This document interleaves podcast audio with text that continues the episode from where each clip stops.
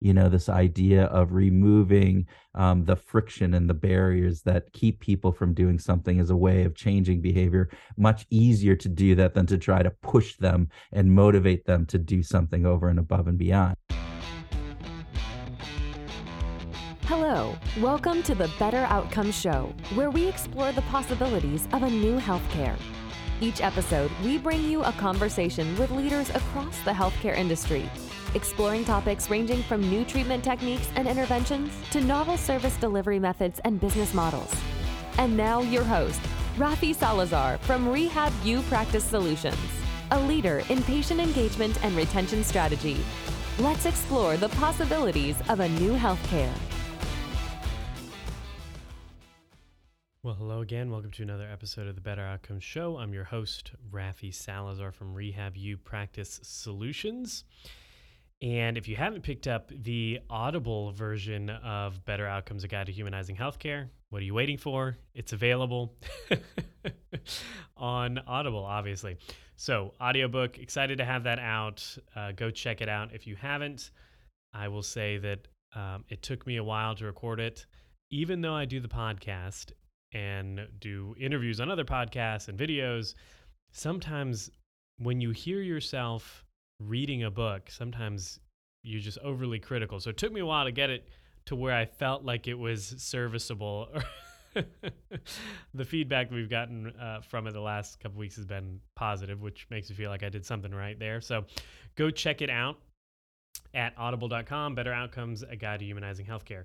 Okay, this week I am excited because we get to nerd out on what we're going to call understanding behavioral change and practice management in healthcare private practice. So, originally, when this guest reached out to me, my first thought was, okay, this is great. As healthcare providers, I know I've written about this on the show. I didn't talk about it so much in the book, but in the second or follow up book to it, which I'm already crafting, we're going to call it Bottom Up Healthcare um, I'm mentioning and I'm exploring this idea of understanding behavioral change and how, as clinicians, in addition to the main value that we bring to any patient engagement or encounter, being knowledge translation, the idea that we take the vast store of clinical expertise and uh, research evidence and knowledge that we have and we apply it to a specific patient's unique situation what is the end of that? The end goal of that is to affect at some level, in many cases, behavioral change, whether it be uh, encouraging a patient to adopt healthy lifestyle habits, discontinuing harmful habits like excessive drinking or smoking or, or whatever it happens to be, or simply something like adhering to the course or the prescribed medication or the course of care or the recommendations behavioral change fundamentally is a key piece of any successful plan of care and any patient encounter. So when I originally, uh, when the guest reached out to me and said, I want to talk about my new project and behavioral change and understanding it, my first thought was, okay, great, we're going to talk about behavioral change and how we as practitioners and clinicians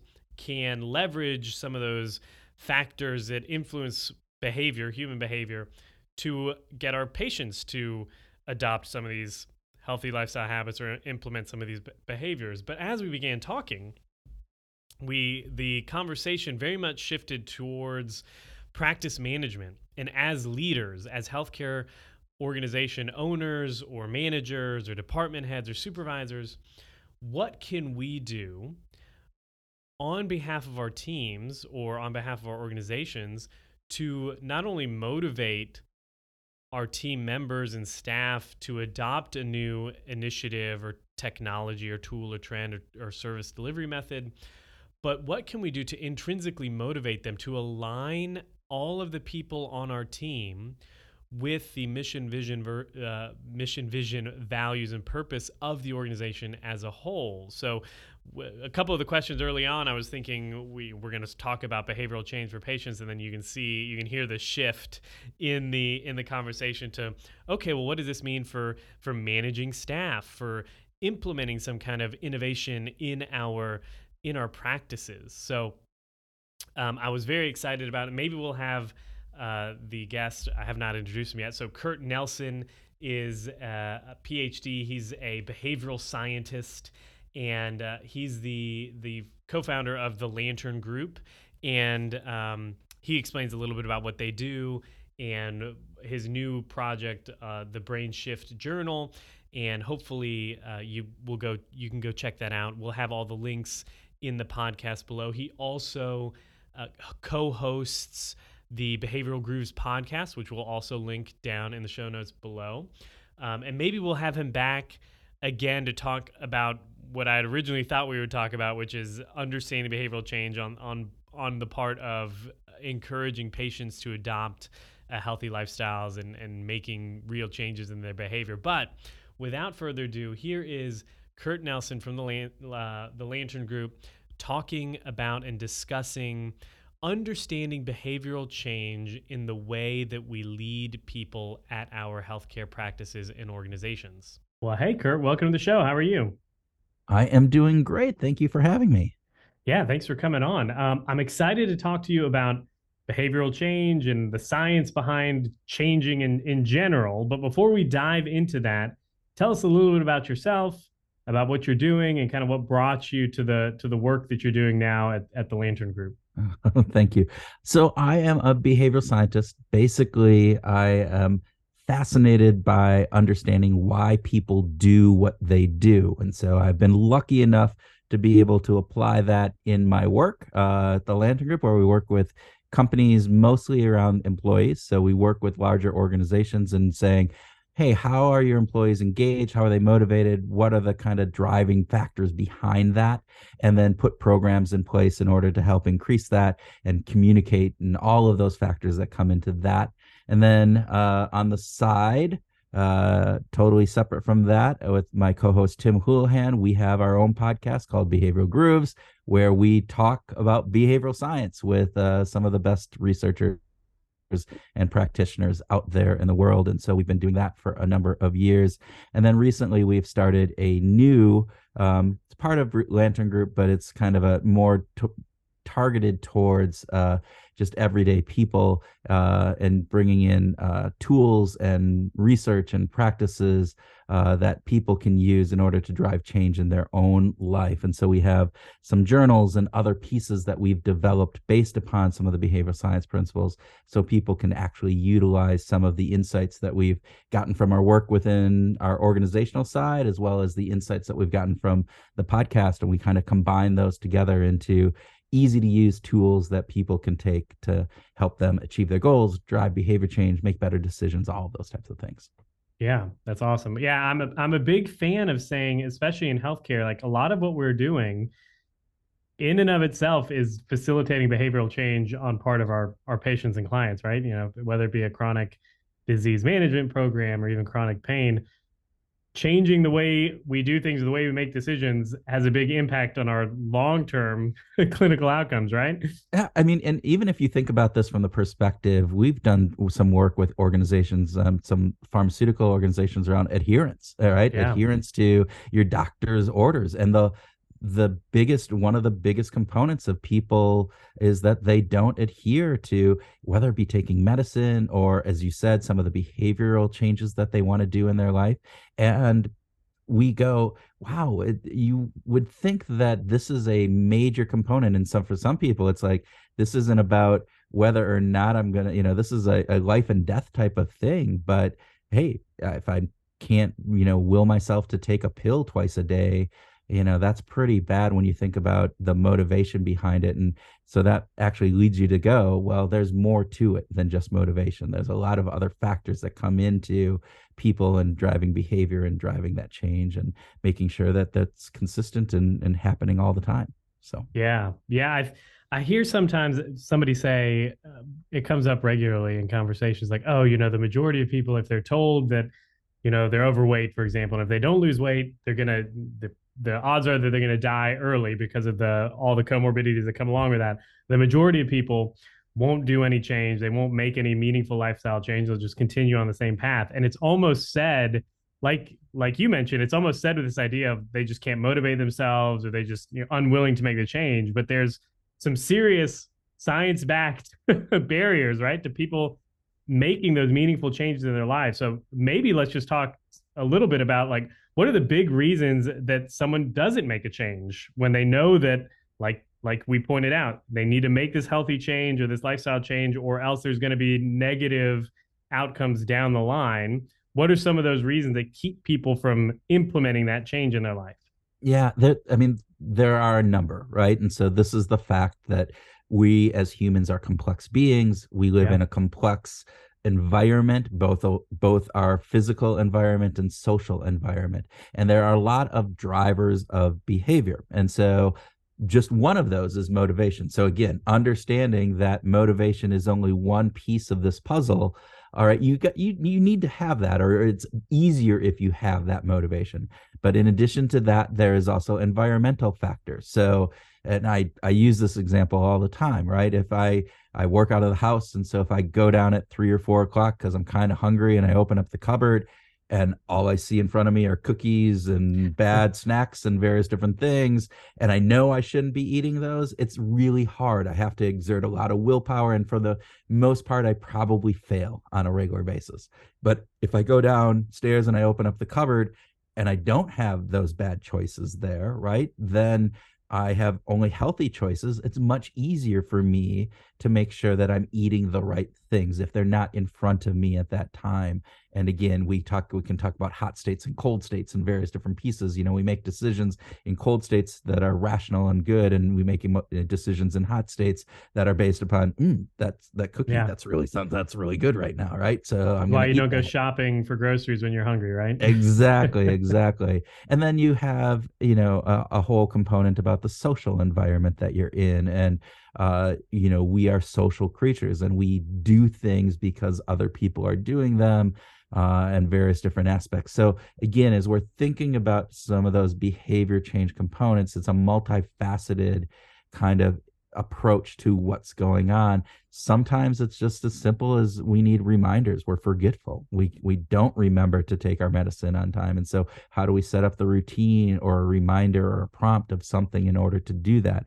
Other times it's around making sure that that the behavior that we want is actually um, that it ties into some emotional things. So we talk about, yeah, the losing weight is a long term impact on my life, but a that's long term and so we tend to discount that yeah. as opposed to what's immediate. So can we make that impact and the the value of that behavior change more tangible more concrete for people have it become more relevant to their immediate uh, environment or situation as they're in? There's a number of all of those kind of factors that come into play and so it's really hard to say oh well why don't people do this? Well yeah. there's a myriad of different reasons for it. Yeah yeah, we're big fans here of the the biopsychosocial model of healthcare, which basically says just that, right? Like it's more than just the pathophysiological thing going on with, yeah. with the individual. There's there's where they work, where they live, where they their background, where they grew up, their friends that they're going to go spend time with and hang out with, right? Like yeah. all of those things impact the way we make decisions, maybe even the way we think about the decisions themselves, right? Well, and you, you think about all of the factors that go into our thinking as well, and and uh, one of the big pieces that I always talk about from a behavioral science perspective is we we think that we are the rational actors, right? We yeah. can we tell ourselves, "Oh, I made this decision because of X, Y, and Z." But when we actually peel back those layers and they do research on this and kind of have control groups and various other pieces, we're looking at the the decisions we make are often just intuitive, they're instinctual, they're emotional, they're a response to something, and then we rationalize on the back end. And so all of those factors that come into play. And you know again some of my favorite are just some of the priming examples that we do. Like uh, gary latham did this fantastic thing with in organizations so this is you know again around motivation mo- motivating people in their work and took a president's email that he sent out every monday basically changed uh, 15 words 12 words in it made them more achieve achievement oriented and then track the performance of those those employees over the course of a week. And this was a call center so all of the tracking was done electronically. So yeah. it was like how long it took people to you know get a resolution how many calls they they did all those kind of things. And the people that got the 12 achievement words uh, at the end of the week did like 15% higher performance um, productivity uh, 30% yeah. less error rates. And you're going really? That's 12 words right? It's it's it's like changing um, you know, something to say striving or uh, you know, achievement and various different pieces within there. And that doesn't just make really logical sense to us. We go, well, we wouldn't change our work patterns for an entire week because of an email that a president sent out uh, at the beginning of the week with 12 different words in. But when you look at the data, that's what was there. And it's been shown in other places as well. And so, even our, as you talk about, our thinking is influenced by environmental factors, social things, all of those elements that go along behind it. So, yeah. Yeah. It, it, it that, those kind of research, uh, publications that come out, those studies that come. I love reading them. I, Dan Ariely is one of my favorite to read. He wrote uh, "Predictably Irrational." I'm sure you've yep. read it, but um, some of the stuff, like some of the experiments he does in there, are so counterintuitive. Yeah. Like logically, as a third party, you're looking at, it, you're like, oh, clearly no one's gonna pick, you know, option A, but like 75% of people do, and it's like, what's going on? Um, so specifically around uh, your your work a lot with organizations and, and getting folks to, you know, be motivated and productive at work. So let's talk a little bit about that because some of the people that listen to this show are managing a clinic, maybe they're mm-hmm. they're uh, organizational leaders at healthcare systems, and um, something like the the twelve word email chain. Like what what are some of the things that that leaders need to think about? Let's say they're going to put a new initiative or implement yeah. a new initiative for maybe rolling out a, a new way of delivering care at the organization or something. Maybe a new service offering, a new treatment offering. What are some of the factors that they need to be thinking about before they just you know throw stuff on the wall and see what sticks? Like i'm sure there's a way that you can kind of think about the idea and then kind of plan it for success instead of just oh you know people aren't doing this or we're gonna have to shift here shift there. Like yeah. what are some of the things we want to keep in front of mind kind of at the beginning of the process to say okay we're gonna kind of remove some of the friction so people adopt this technology or implement this new treatment technique or, or whatever it happens to be yeah, and you bring up one of the big pieces that we always kind of look at is trying to understand what are the friction points that people are going to uh, encounter when they are doing whatever changes. So putting a new program in place. All right. So what are those what are those friction points that are going to keep them from doing that? And oftentimes we look at those maybe it's technology, maybe it's the way that the the site is set up, various different things. But we also have to look at the emotional friction points that people have. And so this is a thing that I think oftentimes many organization leaders kind of discount, right? They uh-huh. go, well, I'm paying you, you're an employee, you should do what we say. When in fact, you know, people are driven uh, as we talked about before, by some of the emotional elements that they have, as opposed to some of the rational pieces that we think they should have. And so, always trying to understand what are the things that are in their way. Kurt Lewin, a famous um, social psychologist from the 40s and 50s, actually talked about you know this idea of removing um, the friction and the barriers that keep people from doing something as a way of changing behavior much easier to do that than to try to push them and motivate them to do something over and above and beyond.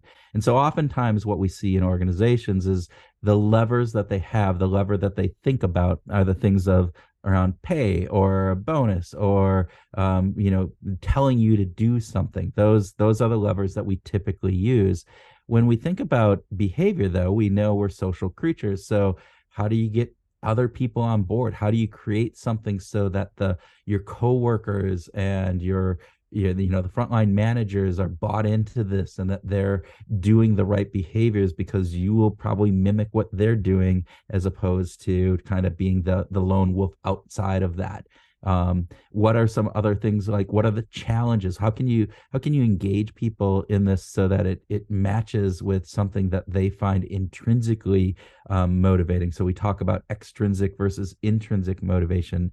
And again i think oftentimes people go well it's one or the other. And most of the research now says no it's not. There's a it, it usually overlaps a little bit and, both yeah. yeah a little bit of both. And so how do you tap into the intrinsic side of things? And part of that is we're novelty seeking where we like challenges we like goals. How do you set those up so people buy into them and, and and all of those factors that come into it?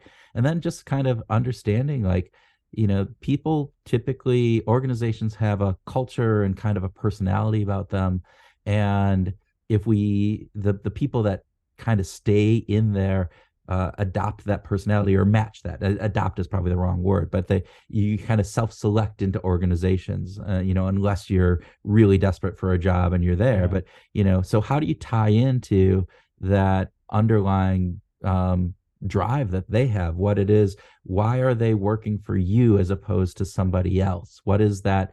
What is that um, objective? Their purpose? And can you tie into some of those factors so those are all things when again as the as if i'm a manager of a clinic and i'm trying to change something i need to take all of those factors into consideration and uh, really think through this much more holistically than just saying oh i'm going to put this in and i'm going to offer a, a, you know $10 bonus, bonus for everybody whatever, that yeah. does it and do things like that yeah how important is so i mean we've talked a little bit in the past about like the mission, the vision, the values of the organization. And you kind of just said it yourself, like people self-select into the organization.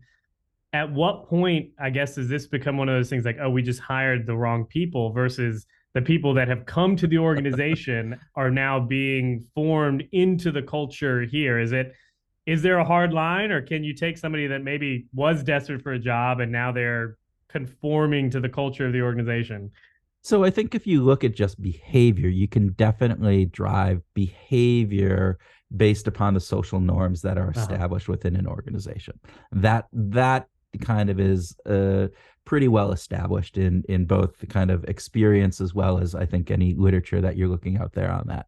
Um, I think it gets harder if you're trying to instill like we want you to be rah rah about yeah. this. Um, and I often talk about this from a like if if i'm going out to a cocktail party and i'm working for an organization and i overhear somebody talking about the company and they're maybe saying something disparaging or maybe even it's it's in, factually incorrect and they're saying something bad do i feel the need to go up and correct that person or say hey i work there. That's that's not how it is at all right? Or do i just go ah i don't care you know and, and just kind of walk away.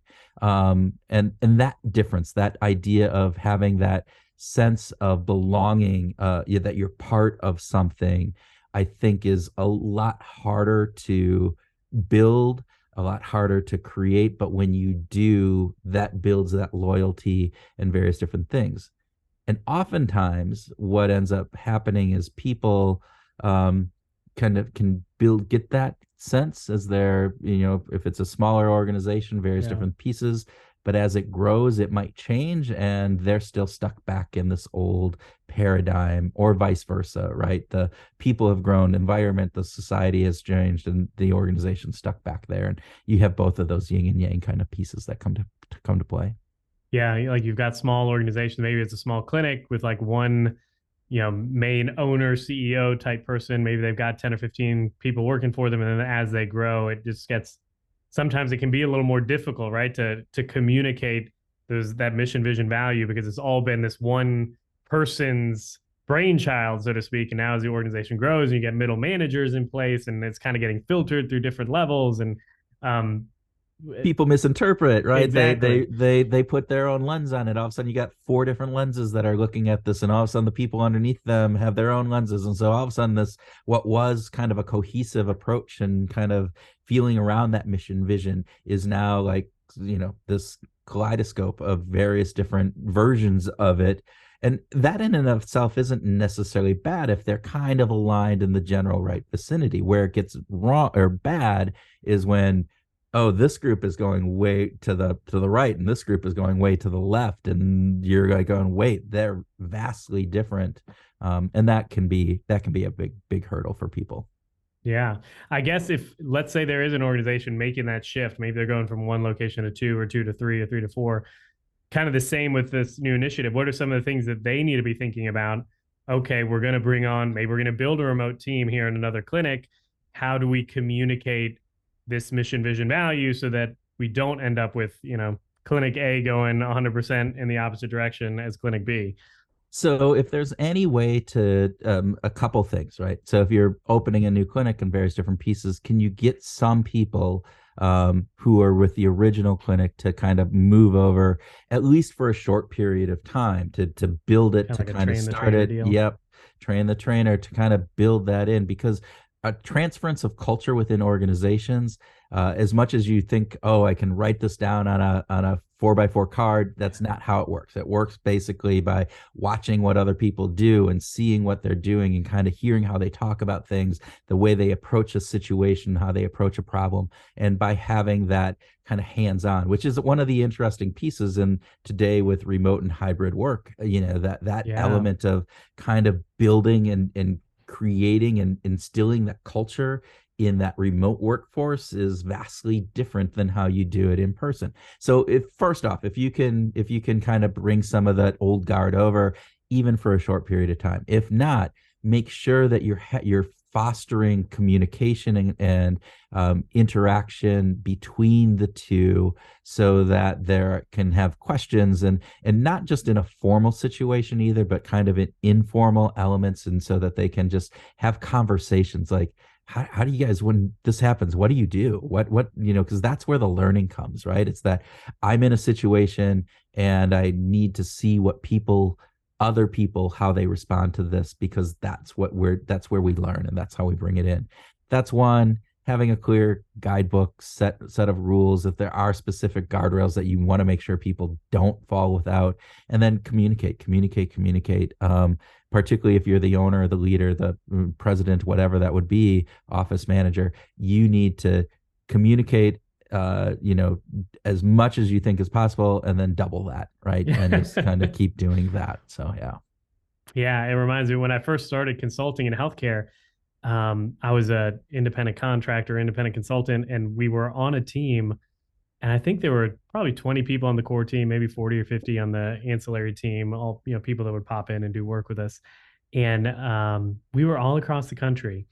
And I've I've tried to think back about like why was I so I felt so tied into this team, and I think part of it, correct me if I'm wrong here, part of it is that the guy, the the uh, director, managing director of the of the firm, was just super big on like roundtables, getting together regularly. I mean, we were on Zoom before Zoom was cool type thing, and then we met in person as often as we could. Well, you know, whether we flew somewhere for a, a team yeah. gathering or or whatever it was, and it was those shared experiences of other people in the firm who had been there longer than me, showing me how to do this, you know, X, Y, Z, and then hearing from the leadership, they're, you know, this is how we're going to do it, or this is why we're doing it, or, or whatever the whatever the topic was, and it was just kind of just being almost uh, immersed in that that really helped us mesh together as a team to take people that were you know across the country and make us feel like we were a pretty tight knit group. And I guess that's probably one of the bigger challenges, right? And going re- remote is that you've got these people who maybe the only time they've met with their uh, their supervisor is on the phone or via Zoom yeah. or or something like that, and that can be put a little barrier in that culture building, right? Yeah, and I think it's it's really interesting if we look at the uh, at least some of the research that I've seen, you know, productivity from remote workforces is actually up. The the sense of community and bonding and building though is down. And so yeah. long term, short term, you know, it doesn't matter that much, but if you think about long term what that means is if there's an opportunity that's you know even close and it seems like it has more sense of, yeah more sense of community i'm going to be jumping ship probably right? Because that we, we have an innate need for that connection and feeling of belonging in various different pieces. Most people right? There's obviously different elements of, of our personalities and how we fit into that. But with that you're uh, what you talked about right? This idea that um, having those roundtables, having those open discussions, having opportunities for people just to share thoughts and ideas that aren't necessarily agenda driven on a Zoom call. One of the things that uh, we talked with um, uh, some researchers during COVID, and part of the issue that they talk about uh, that miss from a remote work is we miss out on what's called bump in moments. These moments like uh, you're going to the cafeteria or you're going to a meeting in a, in a meeting room and you got that two minutes that you're there before yeah. or after. And what happens in those are just some of the the interpersonal connection pieces. Um, like, oh, hey, you you talked about your grandma last week. You know, how's she doing? And kind of those in one-on-one pieces, but also hey, you know, I forgot to tell you that email that you sent out last week was fantastic and it really helped me in where I was going. And that recognition piece is often missing in that remote work. Just that one off, not like the formal recognition pieces, yeah. but that, hey, thank you for that. That was really helpful. Or even just kind of having that, hey, you know, you sent that email. I want to ask you another question about that, right? And I didn't want to send an email to make you, but you know, we have a couple minutes here you know we can we can talk about what that means. And so getting some of those internal things. So the more that you can set up scenario situations that can allow that to happen then that helps in in building this up. An interesting piece uh, also on remote work and various different pieces that um i was just somebody again if you know chat gpt that's out there yeah. and there was an interesting piece that somebody said think about the the effort and um, kind of the way that we think about asking that right question in those AI chatbots and kind of different things in order to make sure that we get the right result and go, do we put that much time and effort into thinking about the way we talk to our employees or talk to our coworkers? Um, we typically don't. We go, oh, I need you to do X and Y instead of like we need you to do x and y and we want it in this kind of format and to have this type of voice and to you know bring in these pieces of research and various different pieces. But the more that we can think about hey even communicating with one another we need to be thinking about providing them with enough information that they can do the job appropriately in, in various different pieces. So.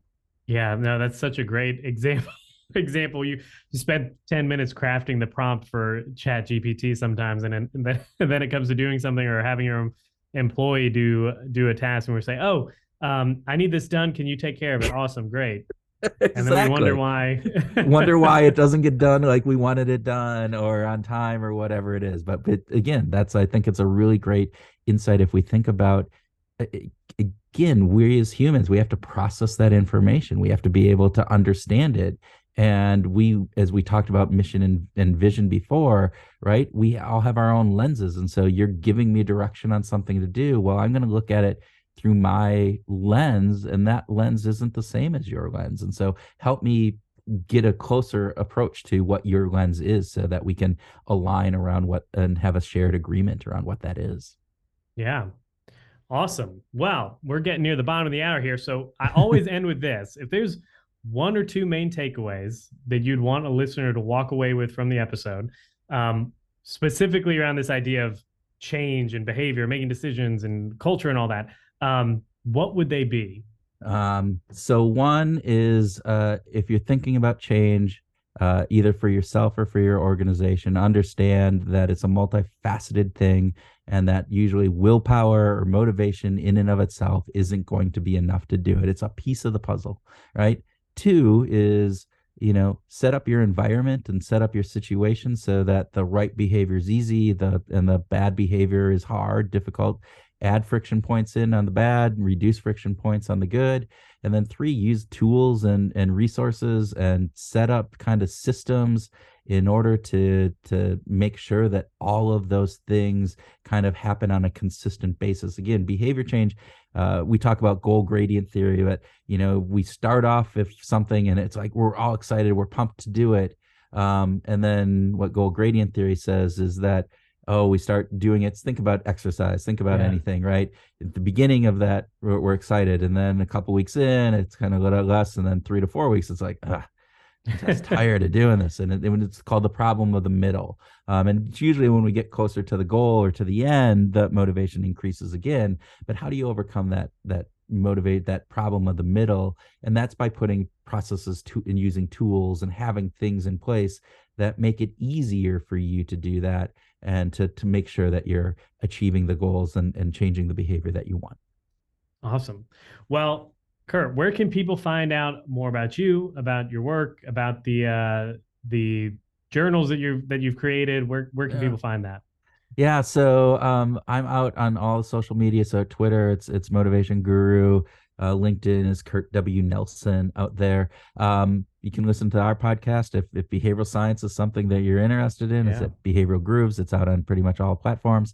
Um, and you talked about the journal. So we did use our insight into behavioral science and different things to help uh, create a journal that people can use to help, again, achieve behavior change, either for themselves or for their team or for their employees.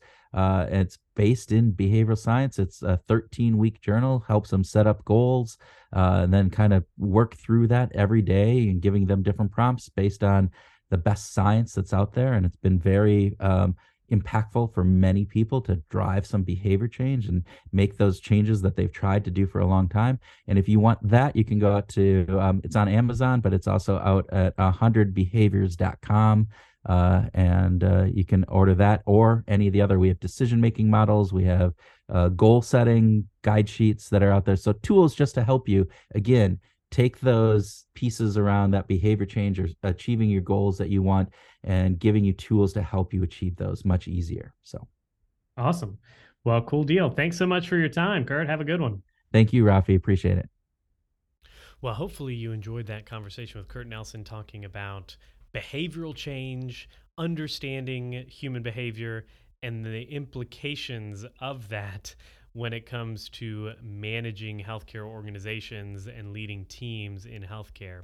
I think one of the one of the insights he brought up, which made a lot of sense thinking back about it, but I don't ever really think about it much, is just changing the words and the way we use things. You know, that example of taking that company or the corporate president's email, his weekly email, and changing the words to be more achievement oriented and how that impacted productivity over the long run. Sometimes when we talk about implementing changes at our practices or organizations, we do get caught up in kind of the big mountain of things that need to be put in place for it to be um, something that's effective or sustainable and long term. And sometimes it's something just as simple as changing the types of words we use. Um, I'm a big fan of. I think I mentioned it on the uh, on the conversation or in the conversation with Kurt. The the book by Dan Ariely. I think it's called Predictably Irrational. Um, but it is funny to think about. We as human beings like to consider ourselves rational actors we're always thinking through and we're selecting the best option or we're making decisions because it aligns with whatever we've you know our goals or mission whatever it ha- happens to be we think we're we're taking that into consideration and making those decisions very rationally. When in reality as kurt mentioned we make decisions emotionally and then rationalize them on the back end. Now that has a whole lot of implications if you're running a private healthcare practice and leading a team both on the leadership side, so leading your team, um, encouraging them to implement maybe a new process or a new uh, technology or a new tool or a new maybe shifting to a new EMR, for example, or something of that nature. And it also has a lot of implications when we market to and communicate with patients and prospective patients. Now, I've covered this in detail in one of the webinars that we did, one of the webcasts we did maybe a year ago. I think it was called a direct to consumer marketing. Maybe it was the lead generation piece because um, it was two webinars that we did. Um, you can go to rehabupracticesolutions.com, click on webinars and workshops, and, and find your way to that uh, series.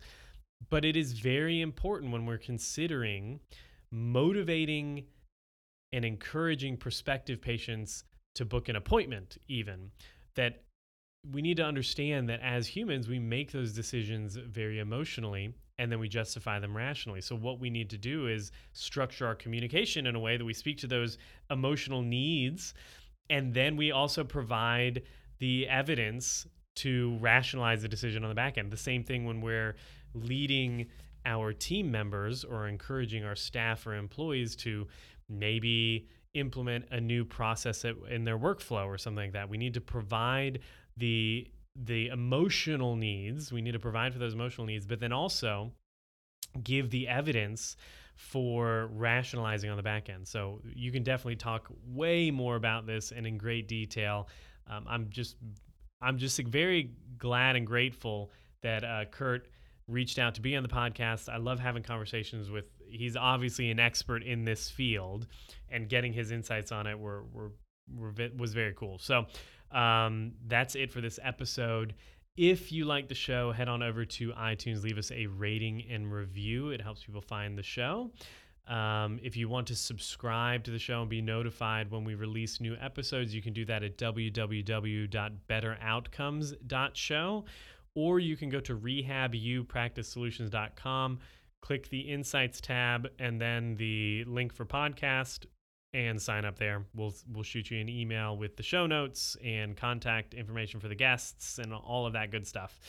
Um, and if you run a private healthcare practice or an organization and you are looking for a way to implement a system at your practice, department, or organization that humanizes the healthcare experience and also helps increase some of those business metrics we are so concerned about, reach out to me at rehabupracticesolutions.com. I'd love to have a conversation with you.